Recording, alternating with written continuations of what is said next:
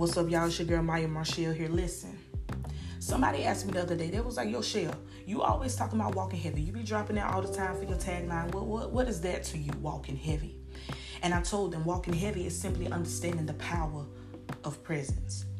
See, the power of your presence is the way in which you carry yourself in and out of the spaces that you occupy on a daily basis. It's how you choose to show up and how you elect for others to see you. See, when you walk heavy, there is no room for doubt. There is no room for insecurities.